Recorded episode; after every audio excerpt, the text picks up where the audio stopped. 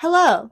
Recording from Kirsten's house. We're back in our original studio. Yes. Which brings me to our first request of the year. If you want our sound quality to be as good as it is in the studio, you should Venmo us money so we can buy equipment. Yes. Yeah, we have a Patreon. we will by the time we upload this. No, we won't. Wait, no, we should get like a We have the coffee thing, Yeah. but I don't know how that works. We want to give you guys the utmost quality. Yeah, these little phone mics, they're not going to cut it for forever. You guys have been listening to us since May 2023.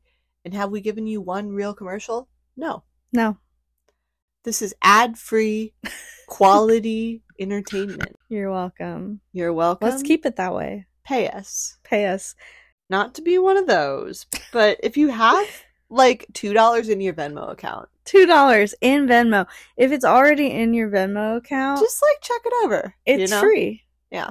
If everybody listening right now gave two dollars, We'd have $8. but listen, that's that is like one fourth of the maybe one fifth of the cost of a microphone. You know, I think it might be a little less than that, but well, depending on what kind Depending on of the microphone we're- we're microphone. getting, you know, it's that's a fraction, a big fraction of a cost of a microphone. yeah, So just consider us. we didn't plan on asking you for money, but it makes sense. It's happening. We're It makes two minutes sense. in, and it does make sense because we, gotta want to keep- be able to keep doing this. Yeah. Our age are in some sort of debt, Yeah. um, especially if you went to school and had to pay for it. Or if you've ever had a credit card, they're a scam. They are. Don't fall for them. Uh, But we're taking care of it, and that's all that matters. But I- yeah, money on the mind. yeah. Anyway, Um, this week we have a new episode for you, and just so you guys know, we are sitting in the non-studio right now. We're going to be interviewing somebody tomorrow, yeah, but for you guys, it's all coming on the same day. yeah, this is just like our intro session. We're working on a new logo, we are. in case you guys wanted to know. Stay tuned. And we might be actually making the art ourselves. We might be going into the graphic design Mhm. era and We might be doing a little bit of digital digital, art, doodling. digital Yeah, doodling, if you will. if you will. I also have to tell you guys, Allie is sitting in the chair, the the big comfy chair that we have, and my little cat is just next Curled- to her, curled right up. in a little snowball, and it's so cute. She loved me. She love you. Do you want to tell me about your week? we did the moon thing. So we both did the moon thing. That's the Um, only highlight of both of our weeks. Yeah, unless there's something else that I'm not remembering right now. But so the the first full moon of the year happened this week Mhm. and we finally made it to our local occult witchy store. Yes, we wa- we both walked there, met there, and we got tarot readings. Yeah. because you know you're supposed to get tarot readings if you listened to our tarot episode. you're supposed to get tarot readings on a full moon because the veil is thinner, right? uh yeah, It's more powerful. it's more powerful and it was cool. Let me tell you, like this the store itself, it's just a cute little shop. She and I- makes her own candles. Yeah, it was so cute. Like I asked her for a full moon candle because she was making them for everyone, and um, she only had one left, and she was like, "I'll make more. I'll make more." Yeah, we were like, no, no, no, just one. Yeah, we both got our tarot read. Mine wasn't super exciting, but she did say something that if it happens, I will go to her for the rest of my life.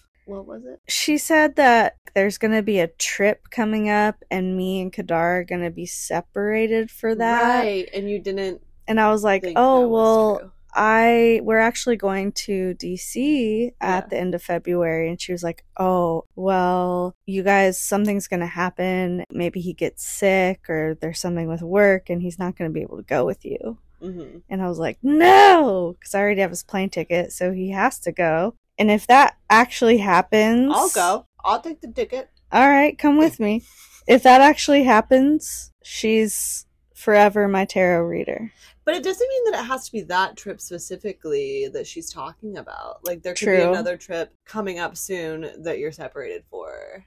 Right. And I mean, if that happens, if a trip pops up, like? I don't know. Anything can happen in the next like My point is, or that was pretty specific. So if Yeah. she, if that happens, she's she's my girl. I liked her. I thought that she, you know what I wish because like you, I had gotten there like maybe five minutes after you, hmm and you were full in the thick of your reading when I got there. So I was just like kind of walking around, and you didn't even notice I was there. Yeah, I was trying- me. I kept looking for you. I kept turning around. Really? and- yeah, I was and I in felt there- bad because I was like, I had been there for like maybe five or ten minutes when you texted me. yeah, I was like, I kept turning around, and I felt bad for not paying attention to her at some points. But I kept turning around, and I'm like, sorry, I'm I'm just looking for my friend. She was supposed to be here already, and I'm like, oh my god, did Kirsten get kidnapped on the way here? like, where is she? But you were in there the whole time. I thought you knew I was there. No, I couldn't see you. Yeah, I guess we never made made eye contact. I just assumed at some point you had seen me. No. Yeah, I wish you were there for my reading because the stuff she was saying, I feel like you would have been like, oh no, remember, like,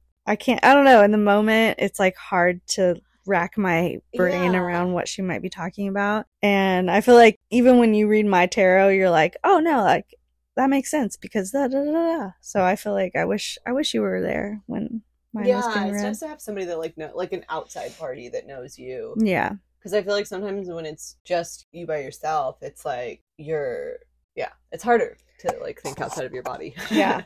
Yeah. I, th- I felt like you had a good reading. yeah, yeah. But I I was also like trying to pry a little bit and like ask the questions to understand. hmm I guess I never know what to say. Like, I don't know if I'm supposed to be kind of secretive. I don't know. Yeah. Or if I'm supposed to just be like, oh, yeah, that makes sense because blah, blah, blah, blah, blah. And here's the story, you know? Right. I think I was trying to balance that too. Like Yeah. I was trying not to say say too much, but I think I didn't say enough during mine. But it was fun. It was a cool shop. I'll definitely go back to the shop. I liked the the reader. She was nice. I I'm weird. Like sometimes I feel like I'll find readers that are around my age, and it's harder for me to. Well, she was maybe around our age Mhm. actually, Yeah. but I, she felt a little older, like Yeah. maybe like a, a few years older. yeah, she could have been. She was like, what are you, 28? yeah. And I was like, "Mm, thank you. I was like, yeah, girl, she's 28. No, but I had an interpretation of that e- even. I feel like I've been stuck. And like my whole thing was about being stuck and like Yeah. not knowing where to go from here and Mhm. being kind of directionless. And I feel like 28 is the age where like that started happening because that's how old I was when the pandemic started. Interesting. So I feel like she saw me as 28 because of that. Maybe. So this episode is all about polyamory. Again. Part two. so we did a yeah. polyamory episode a while ago, but we thought February, Why not? why not? This month's theme, because you know we're doing themes every month this year, is love. It's also Black History Month. It is, so let's not forget about that. Let's we support love. We support Black love. Uh, we support Black History Month. and we support all types of sexualities. And so polyamory again is happening.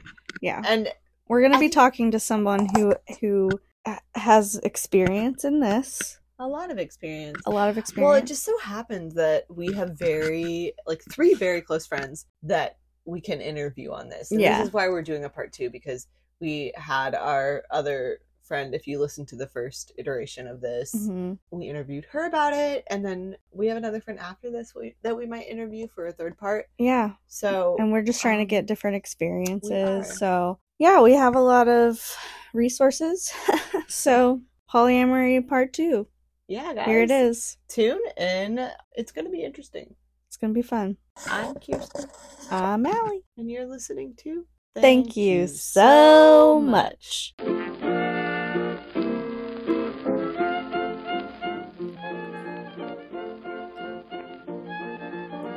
Thank you so much for Polyamory. part Dos. We got both languages for you in case you need it. Guys, we have a special guest. We mentioned Today. earlier. Yeah. And now Now she's it's here. time. And Oh, her name is. Tori. Yeah. Tori! Yeah. And uh, Welcome to Thank You So Much Pod. thank you so much. Tori is a poet. And she didn't even know it. I, Just I think kidding. she, knew did. it. She did. knew it. She did. and and she she's a writer she's a creative and she's a lovely person and she's here to talk to us today about polyamory welcome tori We're so good at that now. Mhm. Hi. did you like that intro Yeah, no, I loved it. I, I I liked it. The only attribute that I got was uh-huh. lovely and poetic. you know, that's us. Yeah. Lovely and poetic. no that's her Oh. we're she's lovely and poetic Oh. Oh no, I thought that you guys were lovely and poetic Oh. with your introduction as Oh. well. Oh, yeah, thank you. oh wow we just really support each other all around Yeah. We're all just lovely and poetic. So, for context, we're sitting in the art room of my apartment because we just didn't get our ducks in the row to reschedule with the podcast studio. But anyway, it's a really funny setup. Yeah. We have the chopsticks holding the microphones, Yes. and it's working really well. Yeah. I think. Yeah. Yeah. How do you feel about your microphone? Is it the most, the best one you've ever used? Yeah, I want to pet it. Oh, yeah, they're fuzzy. Yeah, they are. Thank you. I want to just like rub it like Just- Her. Mm. So, Tori, we invited you on because of this episode's Topic. topic, because you have some experience in polyamory. hmm Yeah, we had a part one, and for those of you that didn't listen to part one, go, Go listen, listen to part one. We talk more about like the terms, and then we interviewed another friend in part one. But this is part two, and so we have more questions. Yeah, because February is all about love, Yeah, that's the theme of the month. the theme of the month. It's also Black History Month. It is Don't want to forget that. First day of Black History Yeah. Month is today. It'll be yesterday for all you listeners. Yeah, that's right.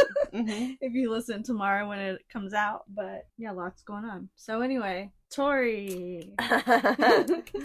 so, how did you start in the poly world? Did you ever think this was gonna be for you? Yeah, well, honestly, in my brain, I I feel like I tell myself that it starts with Wicho, um, but it's actually not true because my college boyfriend and I, Sawyer. Sawyer. So essentially, in college, I dated a lot of people who lived in California because I think that low key I was just gunning to get to California. Yeah, because you're not from here. Yeah, where are you I'm from Rhode Island, and yeah, I I fell in love with Sawyer. He was one year older than me. He was all done with school, and I still had more to do in Boston. So we went to our separate cities, and then we were like, "Oh, it's okay to see other people, even though like we're still boyfriend and girlfriend." And Okay. you can't obviously like fall in love with anybody, but like let's go on dates. Like we're polyam in that way. okay. Okay. So you were doing it before it was cool. yeah i kind of had my i kind of dipped toes in it and found it sort of yeah i i don't know i'm trying to think if i truly found it very liberating or if it just felt natural because he wasn't there that i would just go on dating but like Mhm. in my head nothing really felt real because i was on my way to be with my boyfriend sawyer in this land of dreams that i've now occupied for but eight at years the time, did you feel like I don't know about this at all? Did you Mm. ever feel like No, I feel like when I was in college, like everything, the the lid was being blown wide off of everything. So Mhm. like, I, it just felt obvious that I would do the most subversive or different thing for everything, Mhm. and that I was able to intellectualize like why any hegemony was not working for me. You know, so I Mhm. was just like, oh, obviously, you know, I'm a sexually liberated adult woman. You know, like I'm polyam. You yeah, know, and your boyfriend's And- like all the way across the country. yeah, So so so that was actually where it started. But what's interesting is when I think about which partner really had the biggest impact in that, I think that it was my partner following Sawyer, whose his name is Wicho. And he sometimes I even think that to some extent I, I feel like it was almost like I was being like intellectually like groomed into this path Hmm. because it was just like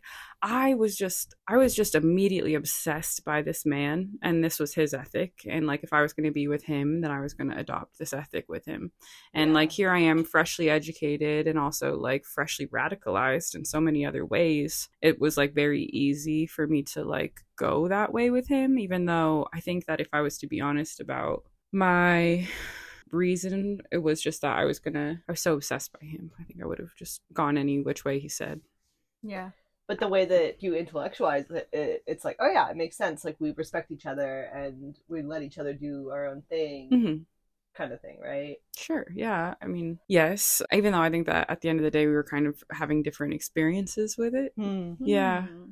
Yeah. But- how so? Well, I don't know. I feel like for him, it was like all of his partners were like, in some ways, they were like, they're real, like love affairs. Like they, they, they substantiated too much spiritually for him. You know, like I, I remember what it felt like to watch my partner fall in love with other people multiple times. Hmm. Um, that feel like? Oh, it was challenging. It was definitely challenging. There, Yeah. there was times when I would literally be like a total asshole about my metamor. Like I remember one time I literally was screaming at him about how one of my metamors is ugly, and he's like, "You have to be joking me. You guys look like each other, you know." And that, uh, you know, you know, and it's like, yeah, I really did. Look. We What did. is a metamor? we are the same kind Yeah, of that's type. a good polyamory term. That You guys up. said what a metamor was in the first episode. Did you guys not listen to the first episode? well, maybe maybe we need to refresh. You know what? We have our- bad brains. Yeah. It's Bad um, memory. it's the partner of your partner. Oh Yeah, yeah, yeah, yeah, yeah. Okay. Yeah, it's your metamor. And paramour, I think, means the same thing. Wow. yeah, stop it. Yeah. So you'd always like compare yourself to the metaphor metamors, basically. Yeah, yeah. I, I just I was jealous, even if I was like saying that I wasn't jealous. I I was jealous. Mhm. You know. That's been my experience with polyamory people. Yeah. Yeah. There's always. I mean, I, yeah, I don't know that anybody has it in a perfect. Well, no relationship is perfect, but like, Like the dynamic just is perfect. Well, yeah, like, both but like I was saying though, I feel like our experiences were different because he was having these experiences where I was watching him experience something sort of profound. He was falling in love with other people, and then here I was trying to have sex with other people and just getting used for sex because they understood that I was in love with somebody else. yeah, You know what I'm saying? Like, um, and I just kept and I kept being that. I kept trying, like, trying to see if something more could develop so that I could have, so I could actually see the fruit of this liberatory philosophy Mhm. and, and and instead i just am starting to feel used and i'm starting to feel disposable to this person that i'm so in love with i'm seeing him use his other partnerships to like if we if we were in an argument he would just go stay at somebody else's house for four days wow. until i'm so desperate to see him that i won't even fight him anymore but did you guys because you don't want to be the bad partner you like know what i'm saying your primary partners? Like, did you use that? I mean, we Or- lived together. We were oh, Okay. together for just under three years. Like, we were in love with each other. Yeah. all of our people understood that we were together. You know what I'm saying? Like family, friends. hmm Mhm. Like that was my partner singularly in the eyes of many people, except for that we were open. Yeah. Okay, yeah. When was this? Like time period wise? This is like I want to make sure I years get that ago? right. I guess like 2000. I guess 2000 and I maybe this is like summer of 2017 okay. into like the land of 2019. It's so funny because we were all here at that time, and like we just did, never knew each other. I know. Yeah. So after, obviously that ended, Mhm. and after that, were you still like, I think poly is still good for me. I want to find a poly partner, or were you kind of having questions? Yeah, I mean, so I think one of the reasons that partnership did end is because I did find somebody that was falling in love with me. And as soon as that started to happen and um his grasp on me kind of started to Mm. Loosen. loosen um and I and I started to build real feelings for somebody else that I was seeing and he lived with one of his other partners. So he'd literally already moved out from the co-op that we had all lived together to live with one of his other partners. So I really already felt like I was like nothing to him. And now I'm falling in love with somebody else and it ended. And so yeah, but like what's crazy is like I went on to continue to see this person that I had begun to see when me and Wicho were open. And then I went on my Instagram and I'm looking at my live feed. It's one of my old roommates. and I'm watching Wicho get married to a girl I've never seen before on the beach. What? This is like literally like t- like three months maybe after we really had broken up like three months after we had stopped like having sex and like being partners so i lost my fucking Well, Oh how does he do that? Is what I want to know. Like, how can he be so emotionally invested with somebody like that? That must have been kind of like flowering while you guys were together. Obviously, it wasn't. no ac- according to how i've heard it and the thing is is we still continued to know each other even after he was married Hmm. um he said that yeah he didn't So he just like fell in love really quickly with this Yeah. person. fell in love maybe there's other motivations taxes Yeah. yeah. Health insurance. but yeah but the thing is is if you had asked me in those months following if i was still polyam it's like yeah i'm still i'm queer polyam you know like ethical non-monog baby you know Mhm. like that was just a part of my identity but what was interesting is i was basically practicing monogamy with my new partner because he didn't know how to have those conversations about ethical non-monog And then he had- even having my my radical open philosophy he still managed to find a way to cheat on me so Uh, Dude, that's, that's so this Yeah. is what the fuck is wrong with polyam folks Yeah. you're listening to me I think it's like it's really hard to be on the same page with with the other person. Like it's There's got to be a lot of trust. I feel like everything has to line up perfectly. like that person know. almost has to be the one Yeah. for you. You can't be in this like mode. See, of but then you understand the irony of saying then that person has to be the one for you to be able to Yeah, successfully yeah, right Right. do non-monogamy. yeah, but then it, yeah, See, it- then it's it does like- make sense. That's Yeah, mm-hmm. that's your brain saying that shit just does not make sense. yeah, yeah. Yeah, and I mean, honestly, I don't care if you want to do that. That's fine. It, it never made sense to me personally because I'm just not. I can't like. I can't watch my partner fall in love with someone else. No, I can't. I would go insane. I would too. no, like I'm a it was. Pisces, It, of course it, I'd it go was insane. devastating. It was devastating when it started happening. Like literally, like I had a note in my phone where I was writing poetry, and like the top of the note was literally just her name, and like I had written so many different things there. Things where I was trying to love her, things where I was trying, where I was venting my like my jealousy, my anger, my bewilderment, and like and like the thing is, is I'd always just write like under her name, write something and then delete it, and I never thought it was good, and I'd never just keep it. Mm. Um, but one time he was like writing a note in my phone like for me, and he saw that that was there, and then he was like, "Why is there a note that literally just has my girlfriend's name on it?" Awkward. and you're like, well, I'm trying to conceptualize this shit. I'm Like- processing. But well, that that like brings me to like kind of my understanding, or kind of what I'm coming to believe is that polyamory is this idea of like it gives me a sense of like a community where like you all know each other and trust each other. But it seems like in that situation, you didn't really know the people that he was seeing and i think that's what part of what makes it not work is when it's like you have no idea who this person is so you just have this idea of what that person is but i think it can maybe work better if you meet that other person and well, I actually had had experiences Okay. with my metamors. Yeah, I wouldn't say that any of us could cross the bridge into saying we were friends, but we knew each other. okay Yeah.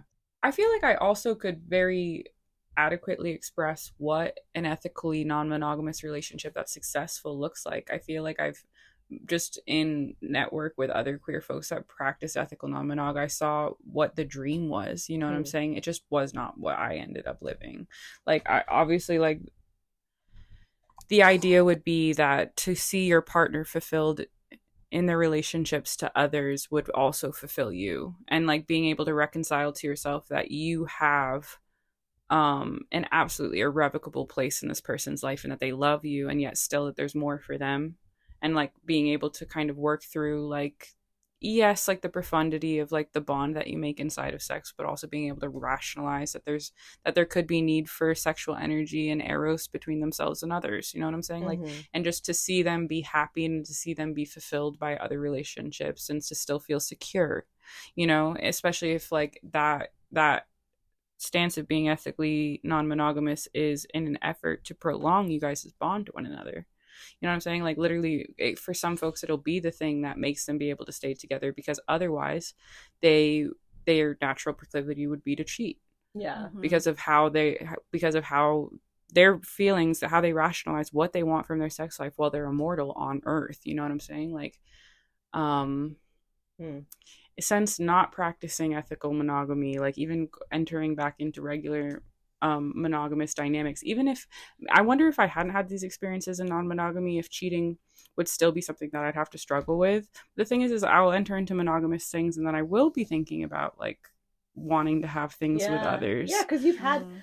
that. That's like another phase where you did have a relationship that was monogamous. yes essentially, and it was a pretty like significant long relationship. But that's like years later in right the timeline. But right yeah. I don't know. But that like reminds me of the word compersion, which I don't think we talked about, but it's the the idea I mean you basically defined it in your explanation there. It's like like find love for your other person finding love or like see Oh love in yeah, that. Yeah. Like that gives you a full heart. Yeah. Yeah. Seeing your the other person having that. Yeah. What are your feelings about it now, to this day? i don't know dude. I don't know. Well, it's different because like you used to be really in still now in i'm realizing that on some level i need you know like there's there's there's tiers to how mono- like how monogamy could work. Mm-hmm. and sometimes i think that maybe hierarchical non-monogamy could work for me. Um where okay here's literally what i'm starting to think is like i think i'm realizing that i would like to have a lifelong partnership. I think i'd like something akin to a marriage. Like i want to fall in love and i want it to be like a lifelong thing. I want to build a household Hmm. and i want to maybe even have children if we can get ourselves to that place. And yeah i just want it to be known to the world. And who i envision doing that even as a queer woman i envision doing that with a man. I've Hmm. also reconciled that with myself. Like yeah. i want to maybe get to a space of being with a man and being able to literally have our children Mhm. but then in my brain i'm like does that mean that i'm never going to have experiences with women or with trans women Yeah. again Mhm. you know like I think that's what a lot of bisexuals Yeah. deal with. or Yeah, I mean, I people deal, we with. deal with that. I mean, I do for sure. like Like I've talked to my partner about that before. yeah that's really hard for me to think because it's like we're mortal you know what i'm saying? Like oh so when we're talking about making lifelong commitments it's really it really does kind of make me think i'm like i don't know.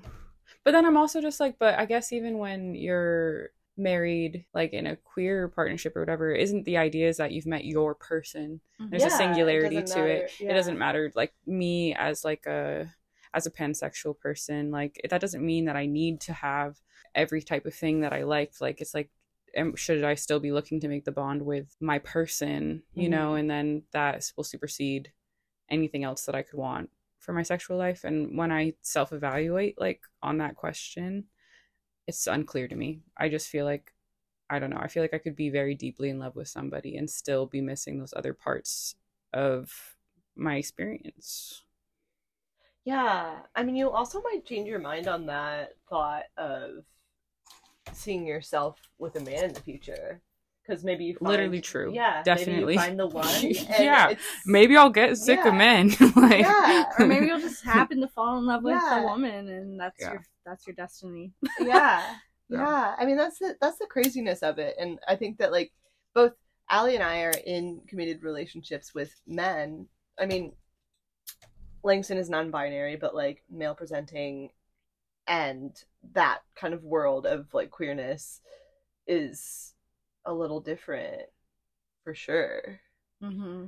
Um, but I think that all the time. I'm like, well, I feel like, oh, am I missing out on this queer world if I Yeah. end up in this? I think that too, but I will say I feel like I don't miss it right now hmm and Yeah, that's good for me. yeah. As long as that person fulfills you. Yeah, and I Yeah. really I I f- I think because I am so in love, I don't even care about. okay but what about that. something like you're with your husband you're you're set like you got your person that's your best friend you're chilling but you also happen to have some less than platonic relationships with women that are around like not to talk like anybody else's business. But Uh, Give us the tea. Whoa. You okay, so I found out. I found out that no, well, it's literally my mom. I found out that one. I I found out. I found out that one of my mom's like close friends that their relationship wasn't totally platonic, Huh. yeah.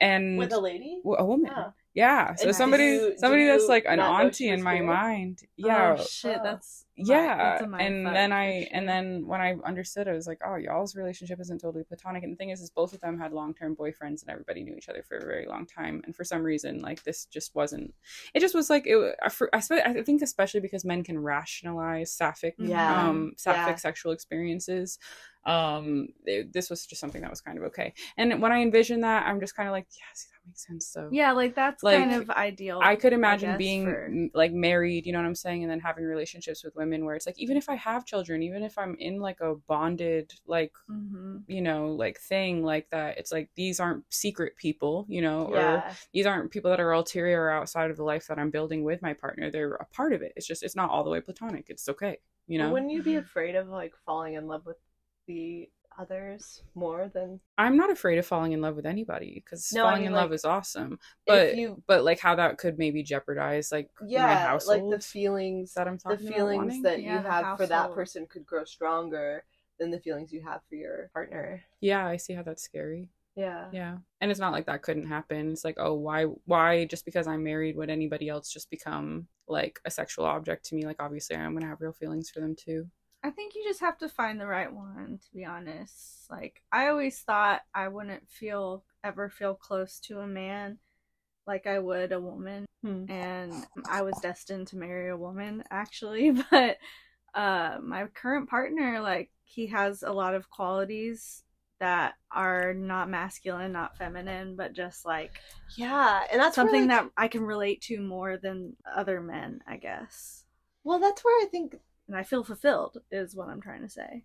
that's where like the modern world comes into it because maybe for people in your mom's generation it's different like our generation is very fluid with gender and so like the idea of gender the roles that they play in, in society are just different um, Now. it's evolving yeah But also, like, men don't care sometimes when their wife is messing with Yeah. women, still still, because I think, in a way, if they don't really validate Yeah. that Yeah. type of I, that was what I was kind of trying to say. Yeah. Yeah, That's the impression To me, that I that's a red flag if you're Or, like- man or, like okay that- with you Yeah. doing that, but Yeah. like you're not already.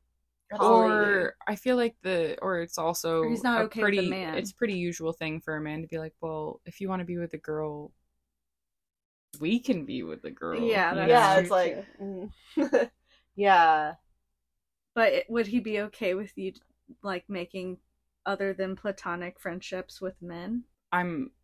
I mean, who are we this is a talking about? hypothetical This this is is a all hypothetical yeah yeah if he was okay with the men's side as well, it's like okay, that makes sense. well yeah that's what yeah but he's fetish. It's he's, like if- he would be fetishizing like the woman on woman relationship. I think yeah i was okay with only that. I wouldn't want to be with somebody that like is okay with me being with women only. That's doesn't seem right to me because it, it feels it does feel like they're invalidating my sexuality. Yeah. it's like okay if you It's not if real. you really believed that I was queer, then you wouldn't yeah. want that. If and you it's like it's not real. Like, it's all about sex. Maybe is what they think. But Yeah. you know, for queer women, it's not just about sex. hmm So. But what are some like success stories that you've seen? Because you were talking about how you there are like ideal situations that you've seen other people be in. Let's talk about that. yeah, like what does a successful polyamory relationship look like that you have seen? Hmm. Like, okay, so I'm kind of just thinking about when I was living in the queer co-op in South Central. It was just like it was just very run of the mill. You know what I'm saying? Like, it just I don't know how to describe exactly, but I'm just watching like my roommates like who have committed partnerships that maybe a part of their life also is like inside of like other realms like maybe they do they they make sex media um Mhm. maybe they do shibari and um Yeah. they have community inside of that like potent some like some of them even like we're doing like pup play if you guys know what that is play. Well, we are gonna visit where Some it, kinks later in it would be like Yeah. where it'd be like it's like a sub dom relationship where the doms like could have multiple pups you know what i'm saying and then that's a Oh. version of polyamory as well um with a with an added niche of you know what i'm saying but like the thing is, is i was watching that play out in so many different versions and this one brief blip in my life where it just seemed like that was all that was what everyone was doing Yeah, yeah. Mhm. you know Well, you're just living around it. yeah i just i just i was living in a queer co-op with people that were really living in a, an alternative lifestyle big it almost it queer almost community. it almost felt like ethical non-monogamy was more normal than monogamy That's what it seemed like on the dating apps when I was on the queer dating apps. Yeah. oh my gosh well i'm E and M, I- E and M, Yeah, and M. yeah. i'm never gonna get approached as a unicorn again. Oh my god! i'm so bored of it. Yeah, For those of you who didn't listen to the first episode, a unicorn. a unicorn. Also, if can you're you like imagine a little bit queer, can you, you, know what I mean. imagine that you're out here you're pining you're trying to fall in love and then all that's interested you in you on the dating apps is two people who are already in love Yeah, yeah. I'm like, come on dude, it's like y'all have each other leave me alone. please leave me alone i want love Exactly. like also Not Like, interested. Also, if they're like really interested in it, there are better ways to do that because like the way that they're doing it is kind of trickery because they'll usually have like Oh, usually yeah. what it is, it's like a girl and a guy, and the girl will be on there the as main like a gay person, as a gay girl, Mhm. and you don't know that she's in a relationship until she messages you and she's like, "My boyfriend," da da da. Like that's Yeah. happened to me like several times. oh yeah, me too. Uh, this is like years ago, you know, when I was on the apps, even. So I don't even know how it is now, but Mhm. yeah, it's definitely a thing. It's like, yeah, I want to meet you, but I don't care about your punk ass boyfriend. Like, Your punk-ass boyfriend. yeah no seriously every time though it's like it is the girlfriend where i'm like mm, yeah Yeah. anyway But yeah, okay, so we're we're we're going on like somewhat of a trajectory here, though. So you you were dating Wicho, and that was not the ideal poly situ- situation for you, and then you met somebody else, and you were dating that person, and that was like more of a monogamous situation. Technically, or- it was non-monogamous, except Oh, for that there wasn't any of the proper communication for it. And when he wanted to do something, he did it fucking wrong. Oh. And um, she took out the ethical part. yeah, of he basically whole just dipped out of the ethical part, Yeah. and that didn't. And for any number of reasons, that didn't last too much longer. Well, what were your communications like? What did you ideally want? Like, did you want to know every time they would go see another partner, or like? To be he ever- honest, when I think about it, something in my brain is kind of like maybe you can just make peace with the fact that you never wanted your partners to be with anybody. Yeah. yeah, Well, it's Oh, like something you is try. different, Tori, Yeah. because like you really, I mean, this is this must be like within the last few months that you've been feeling this way because this is different from what conversations we've had before. No, I mean it's true, it's true, but it's literally also just the fact that now I'm at the end of my 20s and I'm starting to think about what am I going to have to do to cycle myself up and into the cream of like a life where I am securely attached and Yeah. have a clan around myself that I just feel belonging and that I can like ease into and I can relax and decompress my nervous system and kind of like stop spinning my wheels and maybe like gently like ease my way up over the mound of fucking poverty and Mm-hmm. just like all the other discomfort that we're feeling here in our late 20s you know like Mhm.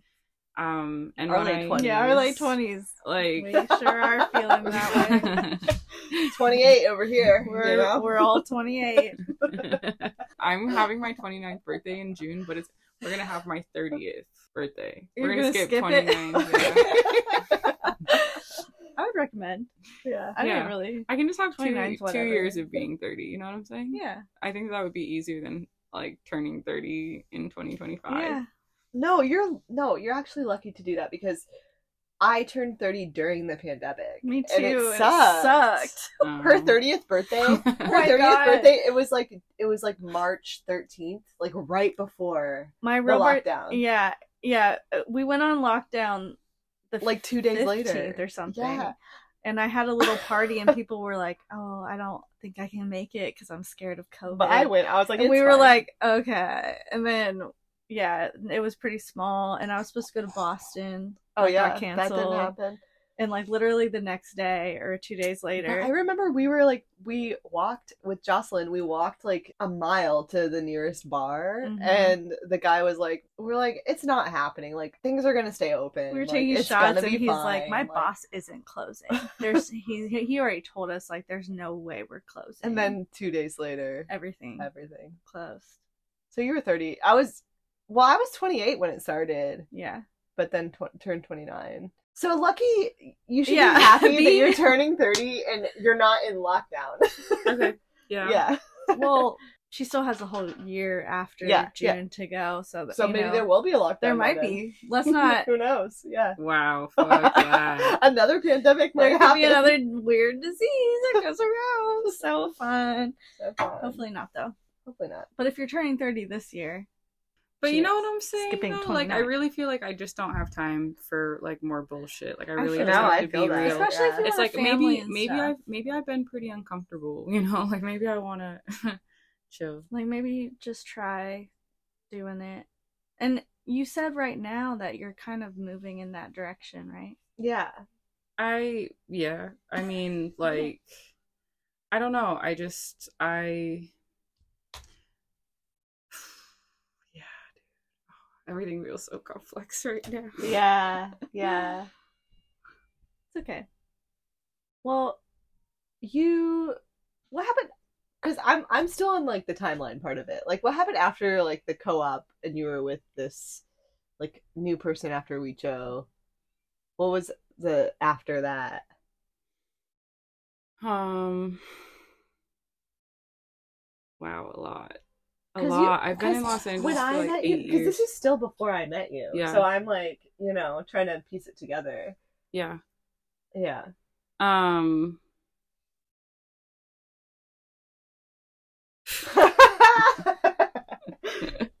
I wow.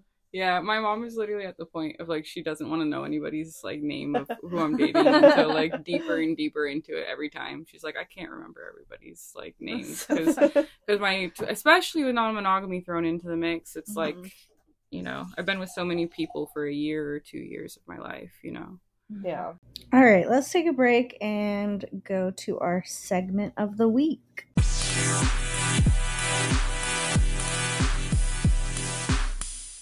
We didn't have much in terms of what was going on with us this week, Mm-hmm. but there's some stuff. There's some stuff going on in the media.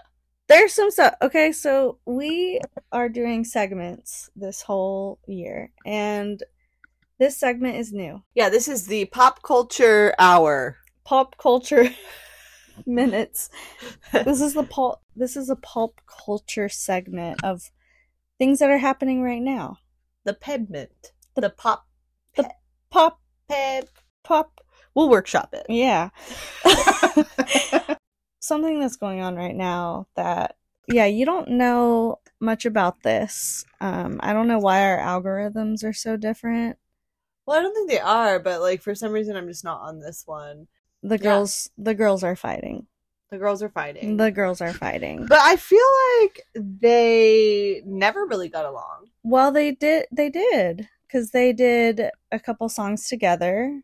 Well, yeah, but like They've I done- feel like Nicki has always had. Nicki just has beef with everyone. It seems like it's because she was the OG. she's the OG. rapper. I like, mean, that, of like, our really- of our generation. generation. That, but she was the only one of our our generation that like really, as solely a rapper, female Mhm. rapper, like made it huge. Yeah, And and she was the one for a long time, and so yeah, and I mean, she's got bars. You know, she's, Yeah. she's you know, but the girls are fighting because well, I'm not sure if this is true, but I heard, I heard, so um that Nicki started liking mean tweets about Megan oh and that's kind of what started it. I could be Oh, wrong, shit. but that's what I saw on Twitter. okay And basically that's that might be what started it, but they are not getting along right now and Megan put out a single called Hiss, came out January 25th.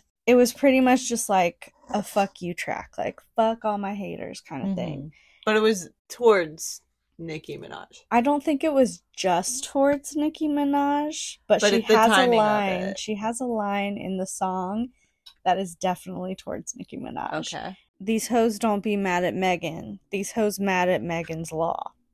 Okay. To break that down for you, Megan's law is not because of Megan Thee Stallion, but in 1994, it's named after a little girl. That is the federal law, which requires uh, law enforcement to make information available about registered sex offenders. That's why we can like Oh, nice. see who's a registered sex offender near us and stuff. yeah, so Megan's Law is that. And then people think that it's a dig to Nicki Minaj's husband, who Oh. is Kenneth Petty, who is a registered sex offender. Oh shit. Yeah. That feels like it's reaching, but also it doesn't. Like it seems like it could be true. In the hip hop community, everyone knows that it is about Nicki Minaj. All right. So Nicki Minaj's husband was convicted of attempted rape in 1995. Ew, how old is he? Um, I'm not sure, but it was an assault on a 16 year old girl. He Ew, served four years for the incident. He also served time for manslaughter in the first degree for killing a man in 2002. Was it self defense? I have oh, no it says First idea. degree. So. I know. Yeah. But, you know, that's a little like That's a little questionable Yeah. on Nicki's part to That be married to someone like that. Like the the murder thing. For some reason, I'm less concerned about that. I know. for some weird reason. Me too. But the sex offender thing is like you're a sex offender. Like right, right. tried to rape somebody. Right. So, and you did cr- like time for it, so it was proven. Yeah. so, yeah, that's a little bit questionable. Questionable. Yeah, questionable. After that, Nicki kind of she like went to Instagram, kind of started talking shit about Megan, saying that she's got a big foot. A big foot. she's Bigfoot, like Oh. she's you know she's tall and big Yeah. and whatever. Referencing like Tory Lanez shooting her in the foot, like maybe it's not true or maybe I don't know. She was Oh. just talking a bunch of shit. So Nicki made a track back, Yeah. basically coming back at Megan, and it's terrible. Is it I'm like not gonna a, lie to you. It's a track or is it like a? It's like a, single song? or whatever. Okay. It's not good. No. Oh, also, Nicki says something about Megan's dead mom. Oh shit. Yeah, so she kinda That's hits- a low blow. She kind of hits below the belt. Um, one of the lyrics in her songs, "Bad bitch," she like six foot. I call her Bigfoot. The bitch fell off. I said, "Get up on your See, good here's the thing. Nicki has bars, but she doesn't. She's not with the times. She No. doesn't realize like what is offensive now. Right, but well, and she not clever. right. It's like It's it's, like- like, your shit can be clever, but like there's a certain level where it becomes offensive. Well, it's like how. What year is this that we're making fun of women for having big feet? That's Yeah, so lame. that That's and, super lame like, and stupid. yeah, and it's yeah it's not clever because megan has big feet because she's a very tall woman like it's not clever at all there's nothing she can change about that. Yeah, but, and it's, like, not a bad thing. husband or whatever is a yeah child molester. like yeah. the whole thing is so i i was so unimpressed i was like what is it like cryptic or like no it's just not good yeah i'll play it for you I, I don't think we're allowed to play it on the podcast yeah? I think there's like a certain i'll play it for you after this but megan is clearly winning in this but you said something about perhaps a publicity stunt yeah, so when I first heard of this, I, I immediately thought of our publicity stunt that oh, we did. about when did we do that? We did it a long time ago, and we Should we made do another one? we should. We made it seem like we were beefing. Kirsten, do- I don't even know. we it was on Instagram. on just the story, right? Yeah, yeah, and a few people thought it was real, they did. but it made me think of that, and I was like, you know what? What if they just want to be relevant and want like they know that this is a publicity stunt and they're just like, all right, now fight. You know, yeah, like put out your tracks, get people a talking. hundred percent. Some people think it's like super, super real and they actually have issues with each other. I think it's maybe a little of both. I Yeah. think it's probably not that deep to either of them, Right. but they're like leaning into it right. because they know it's like giving them publicity. Yeah, that's probably like true. it's probably like, yeah, okay, that was a little offensive. Let me let me clap back because Yeah. I know that people are gonna. Yeah, it's like trending. You Yeah. know? Yeah. But Megan's hiss is like power, like power move. Like she nailed that. Yeah, I just feel like Nicki's really she's slacking. she's slacking, man. what happened after like you were in the co-op and then what was your like timeline after that like you talked about like being around it all the time and then what's the trajectory after that I feel like a lot of the relationships were super meaningful. It's like I have poetry to look back on what my experiences meant to me. But I didn't see anybody seriously after Dimitri. I mean, I didn't see anybody and call them my partner, you know, with my chest until Miles.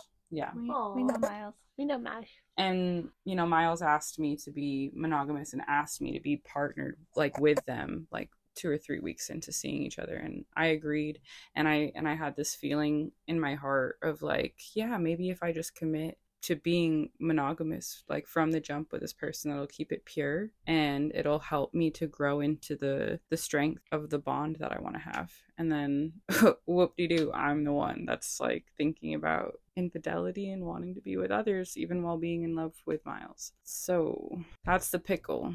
I think like that situation was more like you were in different places in life you know and it just wasn't the right time not the right person at the right time situation. Not that like you needed to be holly it just wasn't the right person for you you know? That's what i think from an outsider situation but now in your space right now you feel like you're wanting to explore monogamy. Yes. Okay. I mean, yeah, like my friend was my friend we were literally in the car driving and my friend was talking about how they practice like non-monog and I just like bursted out with like just say that you're a hoe. and then I felt really bad cuz like they I could tell that it, it landed in this way where it, it felt like I was coming for them like it kind of went sideways and I just but I didn't mean it like that. But I just it, it was in that moment that I realized like I've got some baggage with all of this. You know what I'm saying? yeah. Like, especially because that person that was talking about their their ethical non-monogamy was a man. You know, Mhm. so it's almost like it's almost just like there's still some part of me now that has this nagging feeling that like you know there's that evolutionarily like where the sperm spreaders, you know, Yeah. and you're and you're the singular egg Yeah. and we just want what the fuck we want and we're going to figure out a way to make it look like we're liberating you with an intellectual philosophy to just get what we want. Yeah. And it is like low-key gaslighting in some cases And- and for me to have that thought and then have practiced that ethic for, my, for myself for so long it also makes you see the ways that you're the most going with the flowing when you're trying to submit to somebody else's will so that you'll be chosen by them. And how it's just like i i really feel like the different genders um as they're practicing ethical non-monogamy might be having different experiences with the ethic. I was having a conversation with somebody that i'm seeing that lives in the uk so this is somebody that i don't get to spend my whole life with but that i feel like i have a very deep bond to and we are talking about non-monogamy. And basically like where that conversation took us they were just talking about how people don't want to talk about the alchemical like and the metaphysical way that your energy is altered when you go into a romantic and sexual union with somebody. Like people want to kind of make it like it's something that you can do for sport almost like it's a drug that you can take mm-hmm. mutually. And that actually it's way more profound than that. And i was trying to take it in what he was saying like you know like how even just if you're trying to be wed to somebody you're trying to have like that most profound union to somebody and then you go and you choose to have sex with somebody else. Like it's almost like he's saying that there's some kind of metaphysical like the fabric of the thing is come undone by the fact that you're doing something that from where he was speaking is like so profound you know that it's like you're you're altering the whole spiritual material of the union by making that choice. And i have to i still have more thinking to do about whether i feel like that's true. Hmm. I'm not sure but like when he was saying it to me it rang true you know? Like yeah like if you're in that most profound like bond to somebody and then you invite somebody else into that into that spiritual eh, space that creative space like you perform eros to them have you altered the energy between yourself and your partner you know Mhm. the like it because like obviously betrayal just as far as like a, a fucking social contract that you make with somebody else when you elect to be partners and just the way that that's literally an intellectual effort and just like it's like it's spoken it's agreed upon you know how is that different than this kind of like unspoken thing that's just like this intuit thing that you enter into when you're in a union with someone is it different you know and like i'm that's a big question that i'm asking myself you know Yeah. And Yeah. what do you think?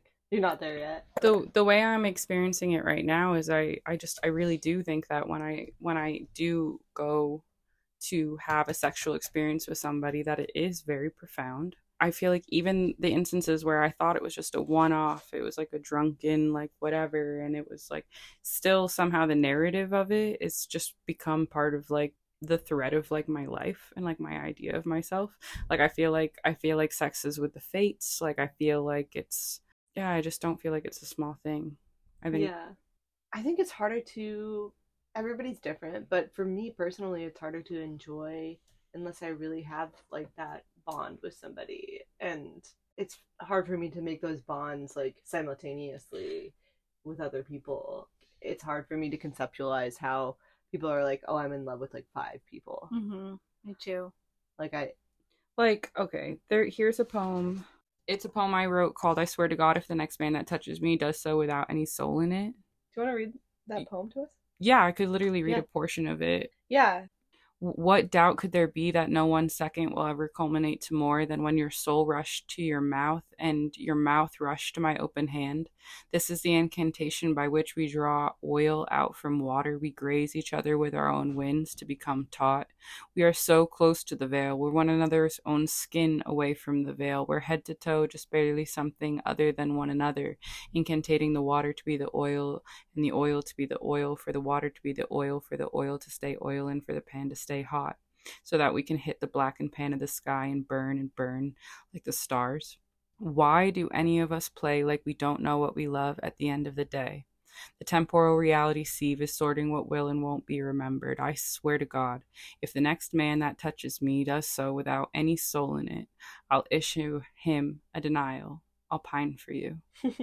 I like that. I mean, like, does that poem sound like it's coming from a polyam girly, or does it sound No, like it it's sounds coming like a it's from coming somebody from a that's- that's heading towards Yeah. monogamy? That's why I yeah. read it.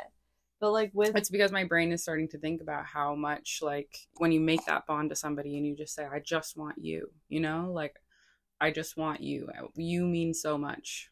I don't know, I can't really conceptualize how it works for people that like make it work polyamory wise. Like how are you how can you be like sexually invested with three people even? Well, we have Like- friends who are doing See, it yeah, and those are that's going to be our next interview because we do have friends. that are um, successful at it. Yeah. So that's like a whole nother side to it. No, and like obviously there's so many people who are Yeah. successful in it and you know, like really the best case for polyamory is it's just like it's not our bad that we live in a society where they want you to make a partnership where all things are culminate in one person. Like they want your best friend and your financial person, like the person that you file your taxes with and pay your mortgage with, and also that the person that you have your children with and that you have all of your sex with mm-hmm. to be the same person yeah. and it's just like what you know like you should have more than one person that's very close to you Right, like obviously right, like yeah. sex like in- intuitively there's something more to sex itself but like you should have more than one intimate relationship and like if you're an adult maybe you're able to rationalize like i want my partner to also share deep closeness lifelong love with people outside of myself i want to love those people as well and like i don't need to bone them you know Yeah. that's y'all or maybe we do all bang you know what i'm saying I think maybe like that situation I can get more on board with, like the situation where we all are together. Because for me, if I'm like in a relationship with someone and they're with their own people and I'm with my own people, it feels like then why are we together? But if it this is just my own opinion, but yeah. Yeah.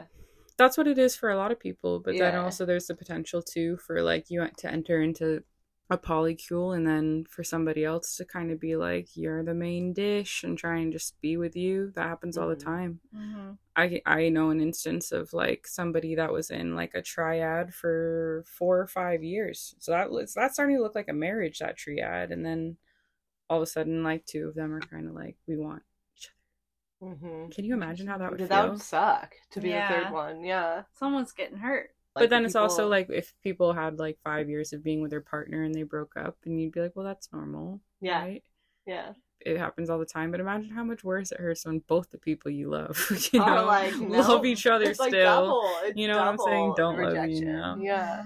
fuck you know what i'm saying and it's just like i want to experience it for myself but i don't think that i have in my experiences with polyamory like been able to have a sexual experience with somebody else and not f- understand the way that now my bond with the other person is altered It also sounds like in a lot of your situations, you haven't been the one that started the whole polyamory idea of it. yeah well i was reluctant to tell miles that i wanted to be monogamous with um with them because i different. because i had never done that before yeah. like not in years had I committed to being in a monogamist partnership in any kind of way to anyone. So it was really hard for me, like two weeks in, but I obviously could already tell where it was headed. I was like, we're gonna be partnered, we're gonna be together. Yeah. So I was like, yeah, Let's do it. Yeah. Yeah. I feel like if when you meet the right person, it's gonna come a lot easier. Monogamy. Mm-hmm. That sounds good. I mean, I think it does. It's like already starting to happen for you. You're dating people that are just older. Like I think not that age has everything to do with it, but I do think like the certain like phase in your life, you've dated enough people, and you're like, okay, let's just settle down or something. You know? Yeah. Um. Well, it's nice to have the security too, Yeah. like of monogamy. It it really is. Yeah. But it is. again, you can still have that security and be poly. It just depends on how you do it. I Yeah. guess. Well, poly still still a topic that We have more to talk about. yeah but it's been lovely to hear your experience with it and i'm it's so cool to hear like the trajectory that you've been on and like where you're coming to now it's it's beautiful and it's cool to, to see be your friend and, and part of that journey things are changing for you yeah. Well, that's the thing is you start you start to realize that things are what you say that they are. You know what I'm saying? So if you say that you're in a bond with somebody and this is the sweetest love and I couldn't imagine anything else, things are what you say that they are. If you say you're an irrevocable part of my life and it doesn't matter what kind of bond I build with anybody else, that we're safe to traverse this shit together. We got one life to live. And that's what it is, you know. Just any, any anybody that's speaking with intention and conviction and being honest and not trying to deceive the people that they're involved with and are just trying to forge paths towards deep and lasting bonds. Like if if if you're saying everything with your chest, you're just being honest about your wants and your desires, and you're and you're traversing this world bravely and kindly, then you're fine. Yeah You, can do that as a monogamist. You can do that as a non-monogamist. There's a lot of different ways to experience love for all of us out here. Can't love people wrong if you love them. all right so tori what do you have uh, going on in, in your life right now that you want to tell the world Yeah, Are you working on anything? Can we expect things from you? yeah like what's future? yeah Um, we've got poetry reading on deck at Stories, Books, and Cafe on the 18th of February. I've got a bunch of friends coming out to read poetry to give us musical interludes. It's gonna be really tight. I have to the make Los the flyer Angeles tomorrow. area. Los Angeles down. area, February 18th. Bring one of your many Valentines, you know? Yeah. Mhm. Your little polycule. Bring, your, your whole polycule. polycule. and yeah, and also I found out this week that I'm getting printed in Archways Editions and their Archways anthology, their third anthology. For y'all literary folks out there, you guys know that the bestseller for 2024 right now is Molly by Blake Butler, which is being distributed by Archways Editions through Simon and Schuster. And now I'm going to be in one of their anthologies That's Yeah. because I read on their mic, so that's really cool. And Where can people find that? At a bookstore near you. Simon Schuster is very well distributed. But yeah, order the Archways editions. You know, it's not just like it's not just Molly by Blake Butler. We got other stuff. Cool. Well, thank you so much for Thank you so much Thank you for so being much on our for being on our podcast. And It was fun. Talk- Yeah. Guys, don't forget to follow us on Instagram. Thank you so much, Pod. send us emails. Thank you so much, pod at gmail.com. And just find us. find us. We'll be around. Buy us a coffee. Oh, buy us a coffee. We have a link for you. We have a link. We sure do. We're gonna upload It's it right now. It's gonna be there on this episode. it's gonna be there. Yep. Yep. Give us a dollar. Give us a dollar. Please. And love, Love you so much. So much. Thank you. Thank you. Bye. Bye. Mwah.